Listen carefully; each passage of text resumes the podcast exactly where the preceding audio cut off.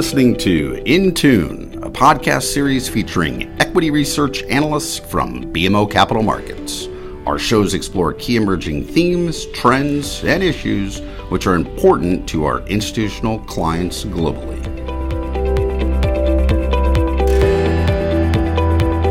Hello, this is Jackie Przybylowski, research analyst covering the senior metals and mining at BMO. Today's podcast will follow up on the Infront report, which we published in early July.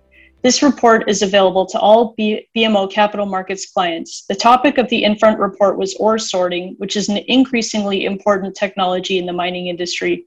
We have all heard that the highest grade and lowest cost mines have been developed already and that new operations will require higher commodity prices for construction to be incentivized or to be economic. But this is not necessarily the case. Innovations in exploration technology could potentially uncover new high grade ore bodies. And technologies such as autonomous haulage, predictive maintenance practices, and ore sorting can help to improve a mine's operating efficiency, which offsets all or part of any potential cost inflation. While ore sorting can be a meaningful improvement, it's not a quick bolt on to an existing operation. It doesn't always yield the desired results and it doesn't always provide a positive economic benefit. Today, we're going to dig into this a bit deeper. Joining me to help explore the subject are Anthea Bath, Chief Operating Officer at Ero Copper, which is well advanced on ore sorting trials, and Marie Claude Halle, CEO and Principal Consultant at Unearth Consulting Incorporated. I'm going to start with a very brief introduction to ore sorting. We have a lot more information in the Infront report, so please take a look at that for further background.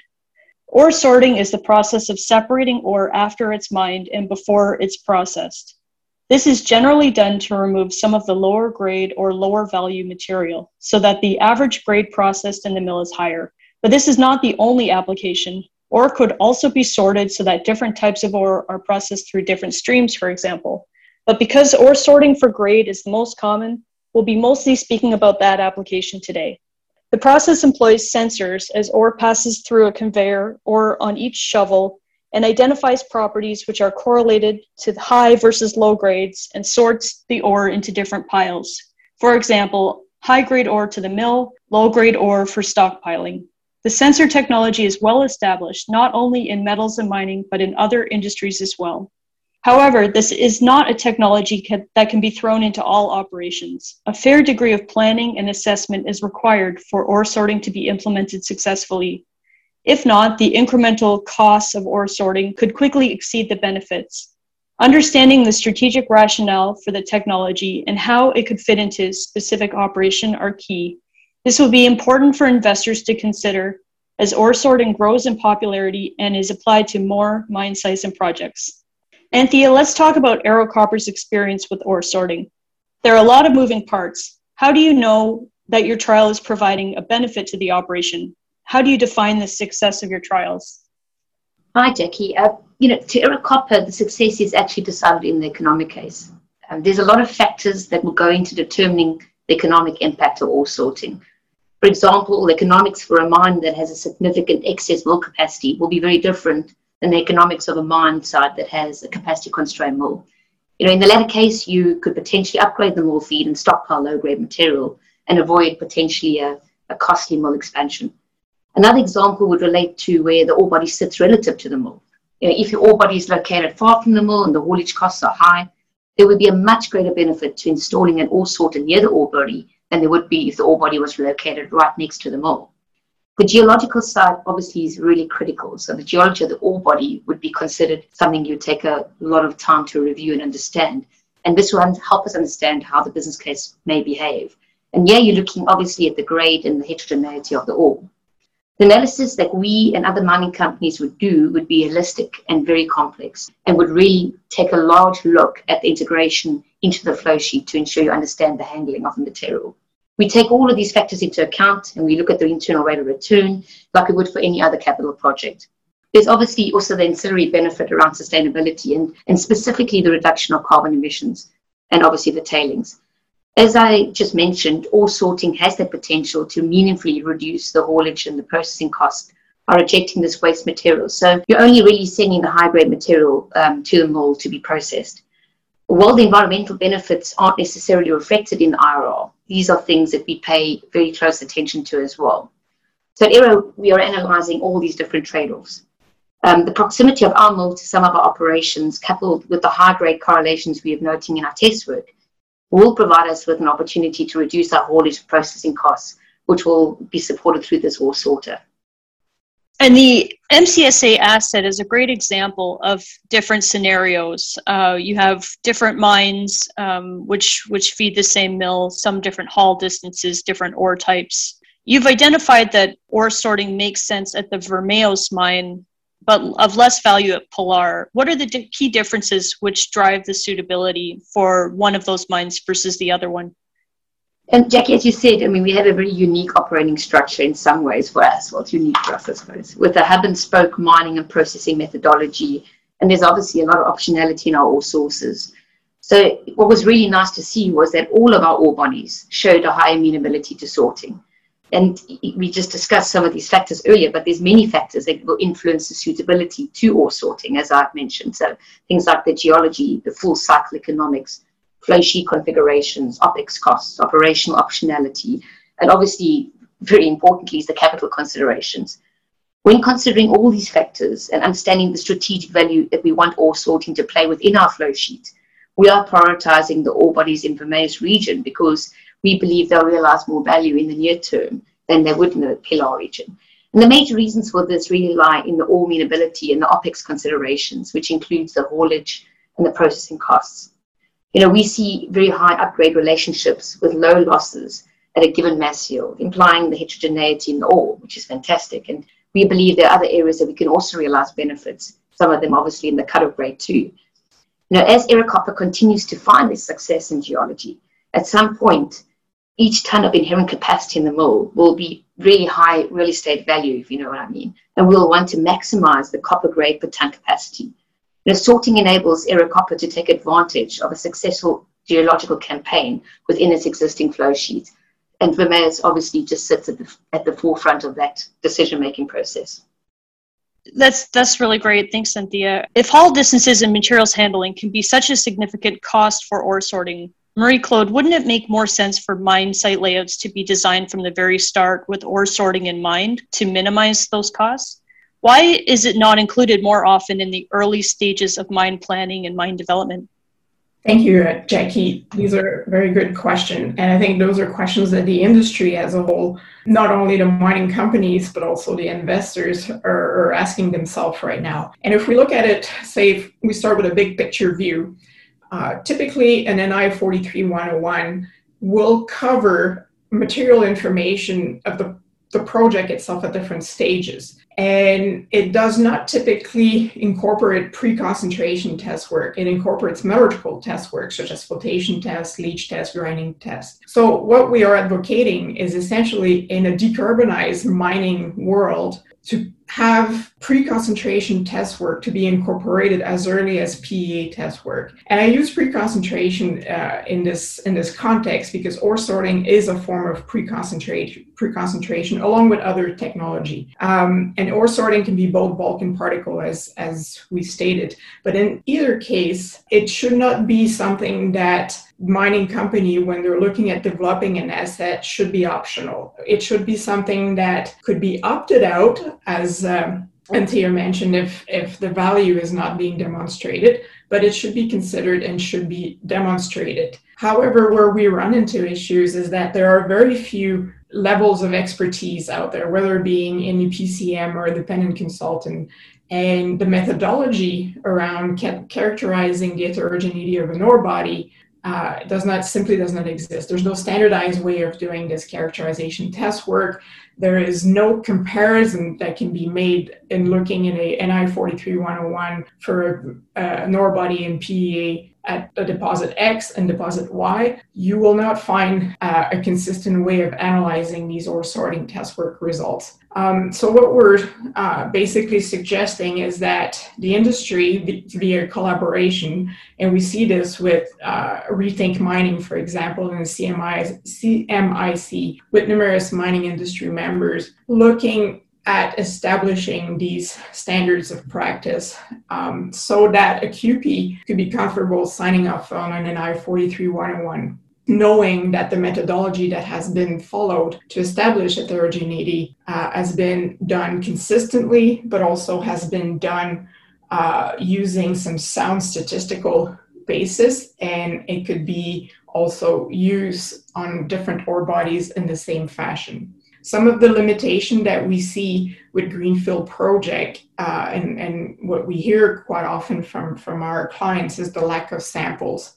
Um, I think we are developing some, some really great advances in being able to test uh, sensor based sorting as a pre concentration method using core samples. And I think it is great uh, because if we look at a project cycle from, from PEA to PFS to FS, using core samples enables mining company to gather different level of information throughout the project cycle. So essentially what we're suggesting here is that at a PEA, if all you have is half core of different location of your ore body, we can uh, test for heterogeneity we can test for grade deportation by sizes using core but more importantly is we can we can test sensor response using the variety of sensors that has been described in, in the report and establish a preliminary algorithm and preliminary value assessment using those core sample.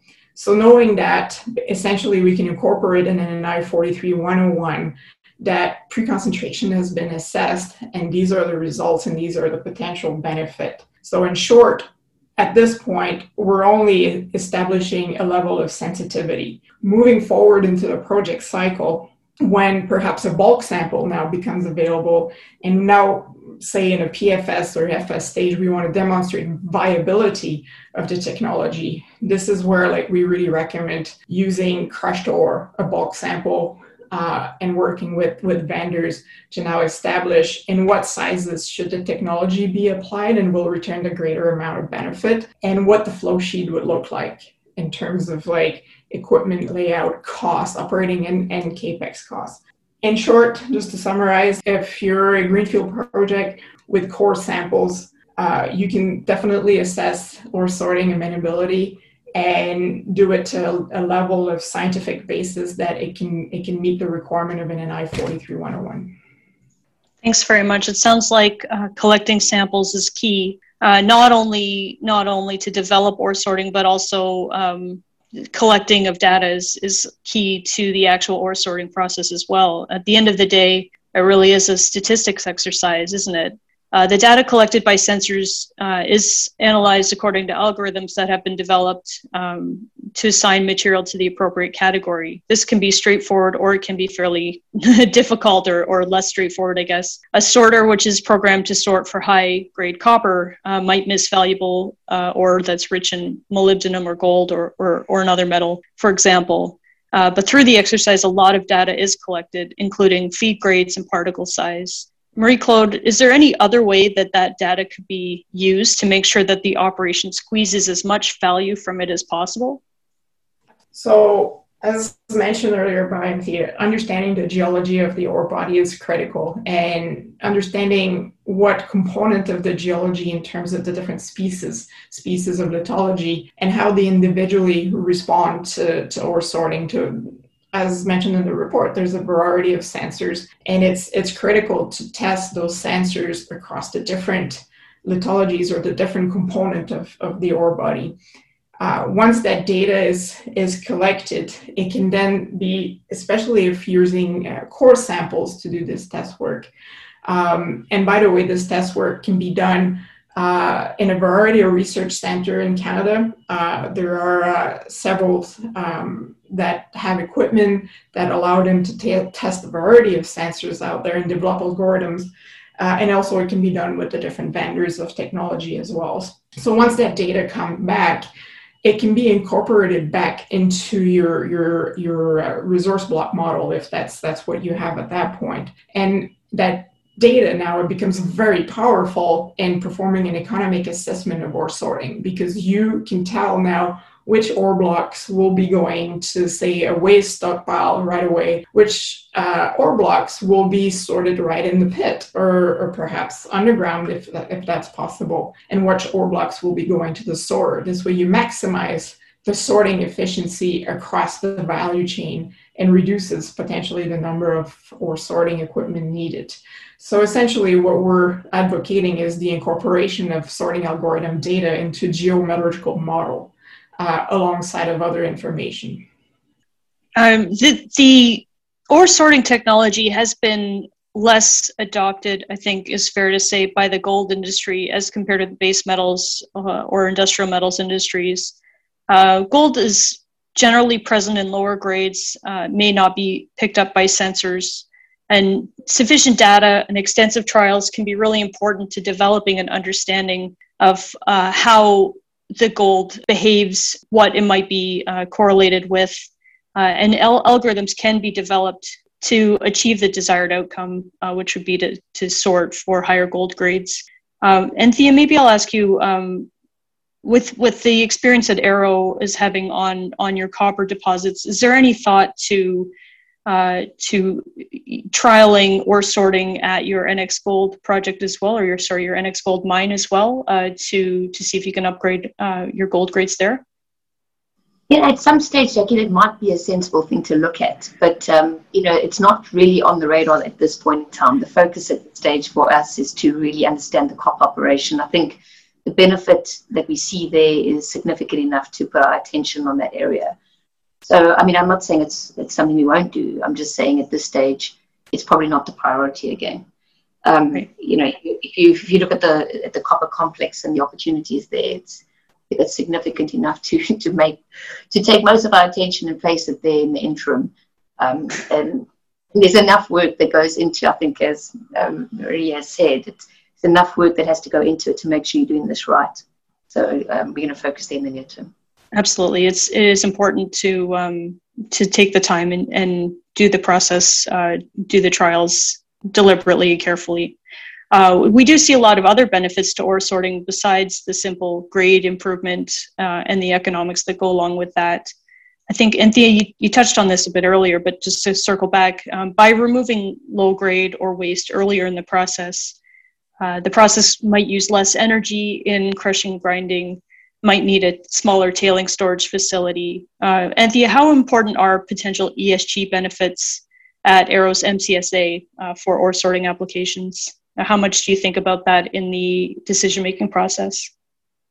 It's very much a part of everything we do. I think it's it's built into the way you consider a project. It's built in the way you consider the operation. So, you know, any opportunity to understand opportunities to optimize on carbon, opportunities to optimize on any waste disposal is something that you'd you'd prioritize and understand. Um, so uh, I think it's it's core to any decision making methodology. Um, yeah, I don't know if that helps. Absolutely. Um, and it's such an important topic. Marie Claude, I'm going to ask you a similar question. When you're working with your clients to help them develop ore sorting uh, at, at various sites around the world, how, how much do ESG benefits influence those decisions that your clients are making? It, it's very important, especially as mentioned earlier, with clients who have deposit uh, that are satellite to, to the mill or the processing facility and requires trucking. So what we see uh, more and more of right now is a mining companies are going back to uh, older deposit that were not uh, say had satellite um, deposit and only say one or two had been mined in the past because of well the, the situation the economic uh, rational then was more beneficial at the time. So they're going back to these these other satellite deposit. However, the mill is 100 or 200 kilometer away, uh, and uh, and therefore uh, reducing the, the, the material haulage, reducing the fuel consumption and the carbon emission becomes the, the primary driver, if you like, of looking into ore sorting. It's it's excessively uh, important for for these clients to reduce their their footprint, to make the uh, look back or the look again at these these satellite deposits more attractive. But what we're also seeing is that there's an increasing uh, in terms of the social acceptance of, of uh, or the social demand of utilizing re- technologies that are linked to decarbonization.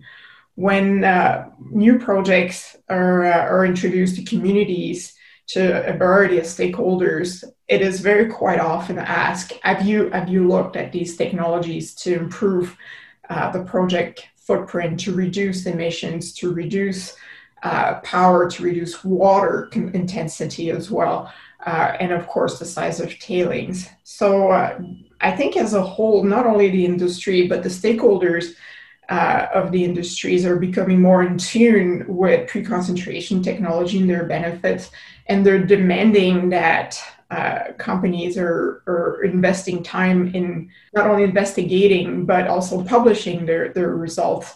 And I think if that's one point I can I can add with regards to what we discussed earlier with NI 43101 is that you will find very seldom mining company publishing ore sorting uh, results, uh, whether they're positive or negative. Uh, you, you, it's very, very difficult to find any information. Some, some have, and it, and we can see now an increasing and improving trend in publication of results. But I think it's important for the industry as a whole that whether it's it leads to a positive or negative decision in terms of sorting will be uh, will be applied or not for the industry and its stakeholder and its investors to grow uh, to, to, to grow warmer to the technology, this, these publications are important. Um, there, there's also, if you'd like, in terms of the governance aspect of, of ESG, and we touched on that in terms of are we optimizing capital spend on this project? Have we really think, ticked all the box? Uh, and have we looked at all every possible ways where we can mine this ore body more efficiently? And there's that aspect as well that uh, in terms of use of capital that that is very much linked to this technology. And that's a great reminder of how ore sorting can be a valuable technology to this industry. There are clear benefits to mine economics and to the environment as well. And it's really great to see new innovations in the mining industry. I think that investors should be encouraging mine developers and operators to pursue innovation because innovation of all kinds will be increasingly important in the future. And we hope that we can continue to highlight these innovations in our BMO In Front research series going forward. But it's important to remember that there can be significant costs too, and we should look for companies to exercise prudence and care as they consider ore sorting or other innovations. I think Ero Copper is a great example, implementing ore sorting with a strategic and thoughtful approach that we've highlighted both in the report and here today. I want to thank Anthea Bath and Marie Claude Halle for joining me today and for all of the other contributors to our In Front report. Please reach out to your BMO salesperson or relationship manager for more information about this topic or BMO's metals and mining research coverage in general. Thank you very much.